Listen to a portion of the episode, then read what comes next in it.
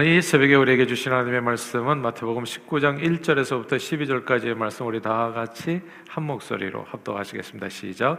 예수께서 이 말씀을 마치시고 갈릴리를 떠나 요단강 건너 유대 지경에 이르시니 큰 무리가 따르거늘 예수께서 거기서 그들의 병을 고치시더라. 바리새인들이 예수께 나와 그를 시험하여 이르되 사람이 어떤 이유가 있으면 그 아내를 버리는 것이 옳으니까 예수께서 대답하여 주시되 사람을 지으시니가 본래 그들을 남자와 여자로 지으시고 말씀하시기를 그러므로 사람이 그 부모를 떠나서 아내에게 합하여 그 둘이 한 몸이 될지니라 하신 것을 읽지 못하였느냐 그런즉 이제 둘이 아니요 한 몸이니 그러므로 하나님이 짝지어 주신 것을 사람이 나누지 못할지니라 하시니 여짜오되 그러면 어찌하여 모세는 이혼 증서를 주어서 버리라 명하였나이까? 예수께서 이르시되 모세가 너희 마음의 완악함 때문에 아내 버림을 허락하였거니와 본래는 그렇지 아니하니라. 내가 너희에게 말하노니 누구든지 음행한 이유 외에 아내를 버리고 다른데 장가드는 자는 가늠함이니라. 제자들이 이르되 만일 사람이 아내에게 이같이 할진대 장가 들지 않는 것이 좋겠나이다 예수께서 이르시되 사람마다 이 말을 받지 못하고 오직 타고난 자라야 할지니라 어머니 태로부터 된 고자도 있고 사람이 만든 고자도 있고 천국을 위하여 스스로 된 고자도 있도다 이 말을 받을 만한 자는 받을지어다 아멘. 옛날에는 지구상의 어디에서나 여성은 절대적인 사회적 약자였습니다. 지구 구성원의 절반이 여성이었음에도 불구하고 가장 민주주의를 먼저 실현했다고 생각되는 미국에서조차 여성들이 투표할 수 있는 권한, 참정권은 1920년에 이르러서야 가능했습니다.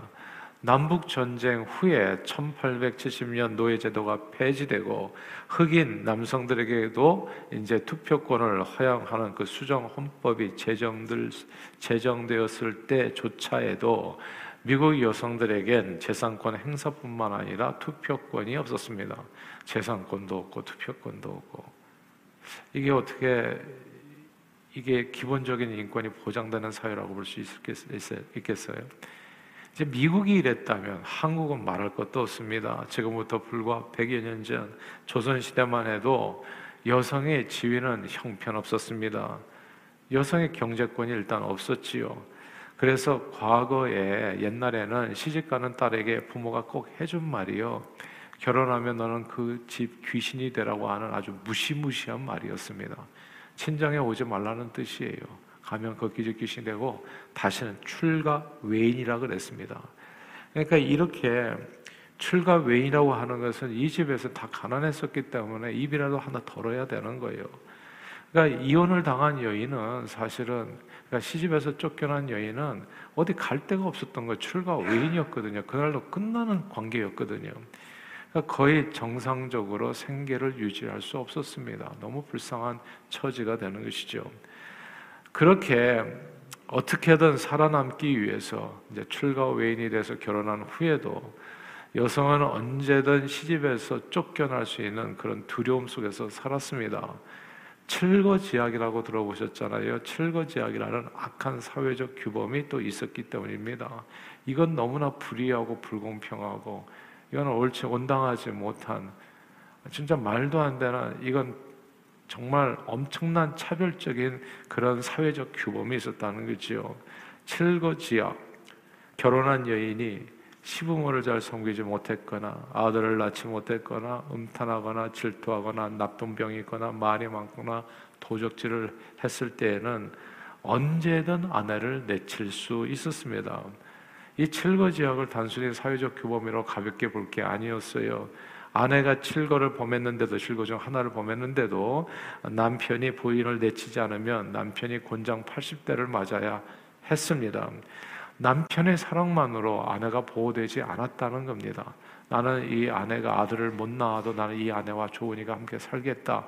남편이 아무리 울부짖어도 이게 보호가 안 됐다고요. 여성의 권한이 시집 식구 중에 누구든지 며느리를 상대로 칠거주약 중 하나의 항목을 걸어서 시비를 걸어오면 며느리는 그 집안에서 버텨내기가 어려웠습니다.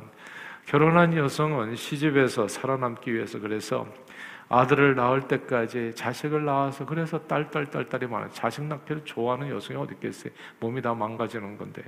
근데 그거 뭐 별 수가 없어. 아들을 낳을 때까지 그냥 그냥 진짜 몸부림치면서 살았던 거예요. 이 입장을 오늘날에 와서 생각하면 너무나 서글퍼요, 사실은. 여자의 일생이라고 하는 그 삶의 그 운명의 굴레가 너무나 이게 무슨 쇠사슬 같아요. 무거운 쇠사슬. 자식이 아들이 없는 경우에는 뭐 새벽마다 정한수 떠놓고 그래서 정한수가 그래서 생긴 거 아니겠어요? 비나이다 비나이다 정말 아들 낳게 해주세요. 그 숱하는 어머니들의 눈물의 기도가 있지 않았겠습니까, 여러분? 또 어떻게 해서든지 시집 식구들에게 책 잡히지 않기 위해서 뭐 시동생뿐만이 아니라 시집시 신우이들 그냥 죽은 듯이 노예처럼 시키는 대로 모든 일을 다 해야 했습니다. 그게 예전에 우리 조선시대만 해도, 아, 조선시대가 뭡니까? 불과 수십 년 전만 해도 한국이 그런 분위기 아니었나요? 그리고 또 이게 이혼할 때는 또 배우자를 버릴 고난은 이게 아내에게는 없어요. 오직 남편에게만 있었다는 점도 말할 수 없이 불공평하고 슬픈 처사였습니다. 자, 보세요. 불과 100여 년 전에 조선 사회가 이랬는데 오늘 본문의 말씀은 지금부터 거의 2000년 전의 이야기입니다. 세상은 옛날에는 온 세상이 다 여성에게 공평하지 않았어요. 조선만 그랬던 게 아닙니다. 미국만 그랬던 게 아니고 온 세상이 다 그랬다고요. 여성은 절대적인 사회적 약자였습니다. 구약 성경 시대에 여성은 사소한 일로 이혼을 당할 수 있었어요. 신명기 24장 모세의 율법에 하면 이런 말씀이 있습니다. 사람이 아내를 맞이하여 데려온 후에 그에게 수치되는 일이 있음을 발견하고 그를 기뻐하지 아니하면 그러니까 남편이 아내를 기뻐하지 아니하면 이혼 증서를 써서 그의 손에 주고 그를 자기 집으로 돌려보낼 것이요. 라고 이렇게 적혀 있습니다. 여기에서 수치되는 일이라고 하는 것은 간음이나 음란이나 이런 죄가 아닙니다. 음행한 영고의 이런 죄가 아니에요. 왜냐하면 구약 시대의 음행한 여인은 간음한 여인은 그냥 돌로 쳐서 죽였습니다. 이혼하는 게 아니라 죽여 죽였다고요. 구약 시대에는. 그러니까 이게 그럼 이 수치되는 일이 뭐겠냐고요. 그러면 음행한 거하고는 아무 상관없는 그보다 훨씬 경범죄에 해당하는 그런 허물입니다. 그러니까 남편이 아내를 기뻐하지 않은 뭐 그런 거예요. 뭐 기뻐하지 않은 일이 뭐 한두 가지가 없어요. 코에 걸면 코걸이고 귀에 걸면 귀걸이인데 무엇으로 기뻐하지 않겠습니까? 그러니까 이 유대교 할렐 할파는 이 사소한 일, 이제 수치되는 일에 굉장히 지극히 사소한 아내의 잘못도 다 포함시켜서 해석을 했습니다. 예를 들어서 상한 음식을 갖다가 내놨다든지 남편에게 그러면 상한 음식을 내 그냥 밥을 밥상을 엎어버리고 아내를 이혼해 버리는 거죠. 그리고 남편이 자기보다 더 좋아하는 여인이 생겼다든지 아 네가 힘들 다난 그만 살고 싶다 아 그러든 그렇게 하든지 더 이상 애정이 없어졌다든지 이런 부당한 일에 대해서도 남편이 아내에게 이혼을 요구하면 여성은 이혼 당할 수밖에 없었습니다. 그리고 상대방에 대한 이혼 요구는 아내는 못해요. 때리는 남편과 헤어지고 싶어도 헤어질 수가 없어요. 아내는 그냥 그냥 아무런 권한이 없어요. 이게 이런 법이었다고요. 이런 내용에 대해서 오늘 본문에서 바리새인들이 예수님께 질문하는 거예요. 사람이 어, 남편이 어떤 이유가 있으면 그 아내를 버리는 것이 좋습니까? 예수님이 항상 사랑에 대해서 얘기하니까 또 이렇게 해가지고 모세의 율법을 어기는 걸 보고서 또 예수님을 고소하고 또 예수님을 못 살게 굴려고 이런 아주 교묘한 질문을 한 겁니다. 근데 이제 우문 현답인데요. 참 예수님의 답변이 중요합니다, 여러분. 이 예수님의 답변이 제가 항상 우리 결혼하는 아이들을 위해 가지고 결혼 세미나 해주는데 요게 들어가 있어요, 항상. 진짜 이거 알아야 돼요. 성경에 보면 결혼 생활에 대해서 진짜 어떻게 살아야 행복한지가 원투 투이 포가 진짜 제대로 나와 있어요. 근데 그건 주일날 설교 때는 보통 그런 설교를 안 하거든요. 부부관계 아주 깊은 내용들에 대해서 성경이 자세하게 성경은 인생의 매뉴얼이라고 하잖아요. 그런 내용이 들어있는데 이거 이거 모르는 사람이 적지 않거든요. 근데 오늘 참 예수님의 답변이 너무너무 중요합니다. 크게 두 가지인데요. 첫째는 모세가 이혼 정수를 써주라. 왜 써주라고 했는지 그 이유에 대한 말씀입니다. 8절인데 한번 8절 한번 같이 한번 읽어볼까요? 19장 8절입니다. 시작. 예수께서 이르시되 모세가 너희 마음의 완악함 때문에 아내 버림을 허락하였거니와 본래는 그렇지 아니하니라. 아멘. 본래는 그렇지 않다. 모세가 허락한 이유가 있었다는 겁니다. 너희 마음이 완악함 때문에 아내버림을 허락했다. 구약 성경 시대에 여성은요 아무런 경제권이 없었고 그저 남편의 소유물이었습니다. 그래서 남편의 사랑을 잃어버리면 이건 완전히 사형 선고나 마찬가지예요. 나 더 이상 너 사랑 안 해. 이제 이렇게 되잖아요. 그러면 집 안에서 갈 곳이 없는 겁니다.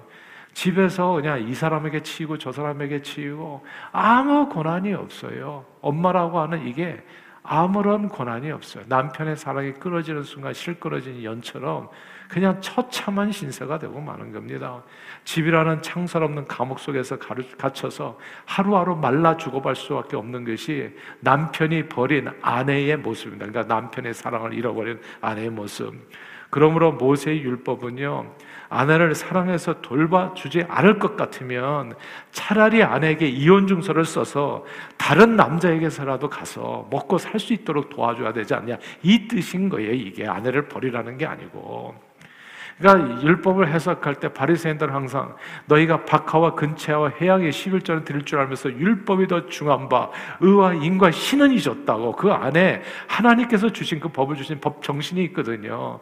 그냥 사랑하지도 않고 뭐 먹을 것도 안 주면서 그냥 마치 그냥 우리에다 가다 놓은 짐승처럼 그렇게 아내의 삶을 그냥 평생 동안 힘들게 살지 말고 차라리 네가 사랑을 주지 않아서 그렇게 그렇게 하루하루 바짝바짝 말라 죽게 할 것 같으면 그 아내에게 이혼 증서를 써서 정말 밖에 나가서 먹고 살 수라도 좋은 남자 만나서 살 수 있도록 해주라는 뜻이지 버리라는 게 아니거든요.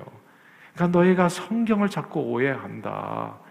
너희 마음의 완악함 때문에 모세가 그리했다. 이렇게 말씀하시면서 하나님께서는 음행한 이유 외에는 그 어떤 이유에서건 아내를 버리는 행위는 가늠한 것과 같다고 금하셨습니다. 경제권이 없는 절대적 사회적 약자인 아내를 버리는 행위는 마치 아직 생활 능력이 없는 어린 꼬마 아이를 그냥 길바닥에 내버리는 행동처럼 정말 그처럼 잔인하고 무자비한 행동은 없다. 그 당시 사회 속에서 저와 정황 속에서 하는 얘기입니다. 그러나 결혼 관계에 있는 여성을 내버리지 말라는 주님의 말씀 속에는 훨씬 더 심오한 의미가 있다는 것을 우리는 기억해야 됩니다. 이게 정말 중요한데요. 하나님의 말씀이에요. 오늘 본문 6절입니다. 6절 한번 같이 한번 읽어볼까요? 19장 6절을 읽겠습니다. 시작. 그런즉 이제 둘이 아니요 한 몸이니 그러므로 하나님이 짝 지어 주신 것을 사람이 나누지 못할지니라 하시니 아멘. 여기서 둘이 아니요 한 몸, 그리고 하나님께서 짝 지어 주셨다라는 이 구절을 주목해야 됩니다. 창세기 보면요. 이게 언제서부터 부부 관계가 깨지고 이게 좀 차별하게 됐냐면 아담과 하와가 범죄한 이후부터 그랬어요. 그 범죄하기 전에는 두 부부가 똑같았어요. 서로 존중하고 사랑하고. 근데 범죄한 이후로 힘 있는 자, 힘 없는 자, 가진 자, 안 가진 자, 이게 차별이 생기고 학대가 생기고 어뷰즈가 생긴 거예요. 근데 그 전에는 그렇지 않았어요. 창세기 1장에 보면 하나님께서 남자 남자만이 아니고 여자만이 아니고 남자와 여자를 하나님의 형상으로 지으셨다. 남자 여자가 다 존중 정, 존중받기에 합당한 하나님의 고귀한 형상으로 지음받았다. 누가 더 열등한 존재는 없는 거예요. 똑같이 남자와 여자를 그렇게 하나님의 형상으로 고귀하게 창조해 주셨습니다. 게다가 혼자 거하는 것이 악하게 보였던 남성을 위해서 하나님의 도움으로 돕는 배필이라고 하는 뜻은요 여호와는 나의 도움이시요 할 때의 그 도움이라는 단어를 사용한 거예요. 그건 하나님밖에 주실 수 없는 도움으로 주어진 정말 무한 영광이요 감사한 축복의 내용이 누구다? 그게 여성이 진짜 부족한 남성을 위해서 하나님께서 도와주시기 위해서 하나님께서 보내시는 하나님의 사람이 여성이었다고 성경은 그렇게 이야기하는데 그게 언제서부터 이렇게 망가졌냐 하면 선악과 따먹고 나서부터 세상이 이렇게 망가진 거예요. 그 여성의 지위가 그때서부터 학대받는 그 위치가 되어졌다는 겁니다. 하나님께서는 남자만이 아니라 또한 여성만이 아니라 남성과 여성을 축복해 주시고 둘이 한 몸을 이루었을 때 생육하고 번성하고 땅에 충만한 축복이 말이라고 그렇게 어, 이렇게 말씀해 주셨습니다. 둘이 아니라 한 몸이라는 것입니다. 이 둘을 음행한 이유 외에 그 어떤 이유에서 누구든 남편이건 아내건 상관없이 누구든 그렇게 떼어놓는 것은 그것은 하나님의 뜻이 아니라 말한 겁니다. 남자인 너에게 누가 권한을 주었나 떼어놓을 수 있는 누가 너에게 이혼할 수 있는 권한을 주었나 이런 이해한 이야기가 되겠어요. 그 당시에 사회적인 그런 규범과 그런 환경 속에서 예수님이 이런 말씀은 진짜 혁명적인 이야기입니다. 그냥 남자가 가지고 내가 항상 내 권한이라고 생각하는데 이 말씀 뭐냐면 그건 네 권한이 아니라는 거예요. 그건 하나님의 권한이지. 누가 너에게 그런 권한을 줘가지고 아내를 함부로 버리라고 했나? 그렇게 버릴 수 있는 너 권한은 네게 전혀 없다라고 얘기한 겁니다. 음행한 연고 외에는 남편도 헤어질 수 있는, 남편도 이혼할 수 있는 거, 남편, 아내도 남편을 버릴 수가 있는 이유가 되어지는 겁니다. 그것은 어느 한쪽만의 일방적인 계약이 아니라는 거죠. 자, 보세요. 남편과 아내는 둘이 한 몸입니다. 그런데 이 둘이 한 몸이라는 말씀은 결혼 관계 속에서도 또 이렇게 이해할 수 있는 말씀이지만 보세요. 하나님 앞에서 이 둘이 한 몸이라는 이 말씀의 의미가 진짜 심오해요. 남편과 아내는 그 어느 쪽도 분리하지 않은 둘이 똑같은 사회적 위치와 권한을 갖고 있다는 뜻으로도 이해할 수 있는 말입니다. 둘이 한 몸이라는 거. 이건 진짜 엄청난 혁명적인 이야기, 그 당시의 사회적 정황을 생각해 봤을 때 남편과 아내는 서로를 사랑하고 존중하고 피차 복종하는 태도로 서로를 대하는 것이 그것이 하나님의 뜻이라는 겁니다. 이게 그게 하나님의 뜻이라는 거예요. 이 말씀 속에는 온 세상 사회적 약자를 대하는 하나님의 뜻이 담겨 있어요. 비단 남자와 여자가의 문제가 아니에요. 태초에 남자와 여자가 있었잖아요. 남자는 약간 근육질이고 약간 크가, 키가 크게 만들어졌고 여성은 좀 그렇지 않아요. 그러나 여성의 장점이 있고 남성의 장점이 있어요. 키가 크다고 더 권한이 있는 게 아니죠. 근육질이 남성이라고 해가지고 더 힘이 세다고 해가지고 더 하나님께서 그를 더 존중하는 게 아니지요. 이런 걸 가지고 착각하면 안 되는 거죠. 예. 다 둘 다 다 아주 거기 하나님의 특성을 가지고 하나님께서 만들었는데 누가 내가 더 힘이 세다고 힘이 약한 사람을 괴롭힐 권한은 한 사람도 없다는 거. 이 둘이 한 몸이라고 하는 이 속에 이게 인간관계 최소한의 유닛이거든요. 그 속에 하나님께서는 서로 서로를 대하는 그 자세에 대해서 얘기해 주는 것 똑같다 너하고 그래서 예수님께서 말해요 율법과 선지자의 강령이 뭐라고요? 누구든지 대접을 받고자 하는 대로 서로를 대접하라 남을 대접하라 그거예요. 그 율법과 선지자의 강령 구약 성경의 모든 말씀들을 요약하면 딱 그렇게 되어진다는 겁니다. 네가 대접을 받고자 하는 대로 대접하라. 근데 제가 언젠가 깨달아 보니까 정말 한국 사회는 어마어마하게 차별 사회였어요. 저 어렸을 때 여러분 다 아시잖아요. 근데 이게 얼마나 비성경적인지를 그러니까 어느 순간에 좀 절실하게 깨닫게 내가 내 아내에게 하는 말을 입장을 바꿔서 내가 들었으면 얼마나 기분이 나쁠까. 이런 생각이 숱하게 드는 거예요. 내가 내 아내에게. 그리고 내가 내 자식에게 한 얘기를 내 입장을 바꿔서 아들이 되어서 내가 내 얘기를 듣는다면 얼마나 마음이 상할까. 누구든지 대접을 받고자 하는 대로 대접하라. 그 내용이 둘이 한 몸이라고 하는 이 구절 속에 담겨 있는 율법이 더 중요한 바 하나님의 뜻입니다. 하나님의 마음이에요. 그건 의로움이고 사랑이고 그거는 신뢰입니다. 서로를 믿어주는 그런 마음.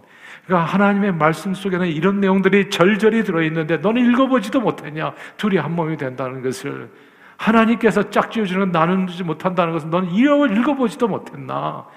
바리새인 가장 성경을 많이 안다고 하는 사람한테 그렇게 얘기한 거예요. 이제 생각해 보면 주님의 몸된 교회에 와서도 그런 일이 벌어질 때가 종종 있어요. 하나님의 말씀을 들으면서 우리는 참고로 할 때가 참 많잖아요. 삶에 적용한다기보다도 언젠가 우리가 이 마태복음 하면서 정말 어린아이 하나를 영접하는 것이 곧 나를 영접함이라. 그것이 예수 그리스도의 정신이더라고요. 그게 신앙 정신이고 그렇기 때문에 예수 믿는데 저는 희망이 있다고 생각합니다. 이 세상 인종차별에 대해서 어떻게 없애는 저는 예수 제대로 믿어야 된다고 생각해요. 하나님께서 우리를 어떻게 대하신지를 이해하고 그 마음으로 서로 서로를 대하여주고 서로를 섬기게 되어질 때 그곳에 이루어지는 것이 하늘나라 하나님께서 다시는 참 평화와 평등 그리고 기쁨의 그 나라가 이루어진다 생각해요. 정말 불공평한 세상이었습니다. 어렸을 때 보면은 우리 아버지는 절대적인 권한을 가지고 있었어요. 아무도 담배 피는 걸 좋아하는 사람이 없어요, 집안에. 근데 우리 아버님은 집안에서 항상 담배를 피셨어요. 그러니까 우리는 다 이 second smoking으로 다 당하는데도 불구하고 남의 아랑곳이 없어요. 내가 그냥 독불 장군이에요. 내가 최고예요. 이런 잘못된 세상이 어딨냐고 도대체. 그러니까 이, 이 세상을 고치시기 위해서 이 죄라고 해서 완전히 망가진 이 세상을 고치기 위해서 예수님께서는 이 세상에 오신 겁니다. 예수 믿는 사람의 가정이 그래서 변하는 거예요. 나이가 맺히는 것이 아니라 내 주변에 있는 사람에게 맞춰서 내 기분은 뭐가 중요하겠습니까? 다른 사람의 그 감정과 삶에 맞춰서 섬기는 자로서 살아가는 것. 그것이 오늘 본문에 담겨져 있는 부부 생활에 주님께서 주시는 교훈이요 가르침인 겁니다. 그러므로 늘 예수님의 말씀을 따라서 남성과 여성은 남편과 아내는 늘 사람과 존중함으로 서로를 대하고 섬기는 자세를 가져야 될 것입니다. 그리고 그뿐만 아니라 연약한 자를 어떻게 대해야 된다고 사랑과 섬기는 마음으로 존중하는 마음으로 대해야 된다는 그때 하나님께서는 그들을 남편과 아내를 축복하고 그 공동체를 축복하셔서 생육하고 번성하고 땅에 충만한 은혜로 인도해 주십니다. 교회가 부흥하는 이유는요 딱 한 가지밖에 없어요. 이 공동체가 복받는 이유, 생육하고 번성하고 교회가 엄청나게 부흥하는 것은 딱 하나입니다. 말씀의 진리로 부흥하는 거예요. 서로를 존중해주고 서로를 이해하고 용서하고 사랑하고 섬겨줄 때 하나님의 몸된 교회 주님의 축복이 생육하고 번성하고 땅에 충만한 하나님의 축복이 임하게 되죠. 그런 축복을 누리시는 저와 여러분들이 다 되시기를 주 이름으로 축원합니다. 기도하겠습니다. 하나님 아버지 오늘도 주님 앞에 나와서 귀한 말씀을 듣습니다. 둘이 한 몸 되어서 보람 있게 살라 믿음과 사랑, 소망 가지고 오늘 이 때 이 땅에 사는 날들 동안에 행복한 나날 되게 해 주옵소서. 그 길은 바로 오늘 본문 정말 서로 서로를 어떻게 대해야 되는지 사회적 약자들을 우리가 어떻게 대해야 되는지 하나님의 형상으로 지음받은 존귀한 자로 알아 서로 섬김에 정말 으뜸이 되어질 때 하나님께서 그 공동체 축복하신다는 내용의 말씀을 들었습니다. 하나님의 말씀이 우리의 삶에 그대로 이루어지기를 원합니다. 그래서 우리 부부 생활이, 우리 가정 생활이, 부모와 자식과의 관계가 또 우리가 이 땅에서 사는 사회 생활이 주님 앞에 서는 날까지 주 안에서 서로를 존중하고 사랑함으로 행복한 나날들이 될 수 있도록 은혜 주시고 축복해 주옵소서. 예수 그리스도 이름으로 간절히 기도하옵나이다. 아멘.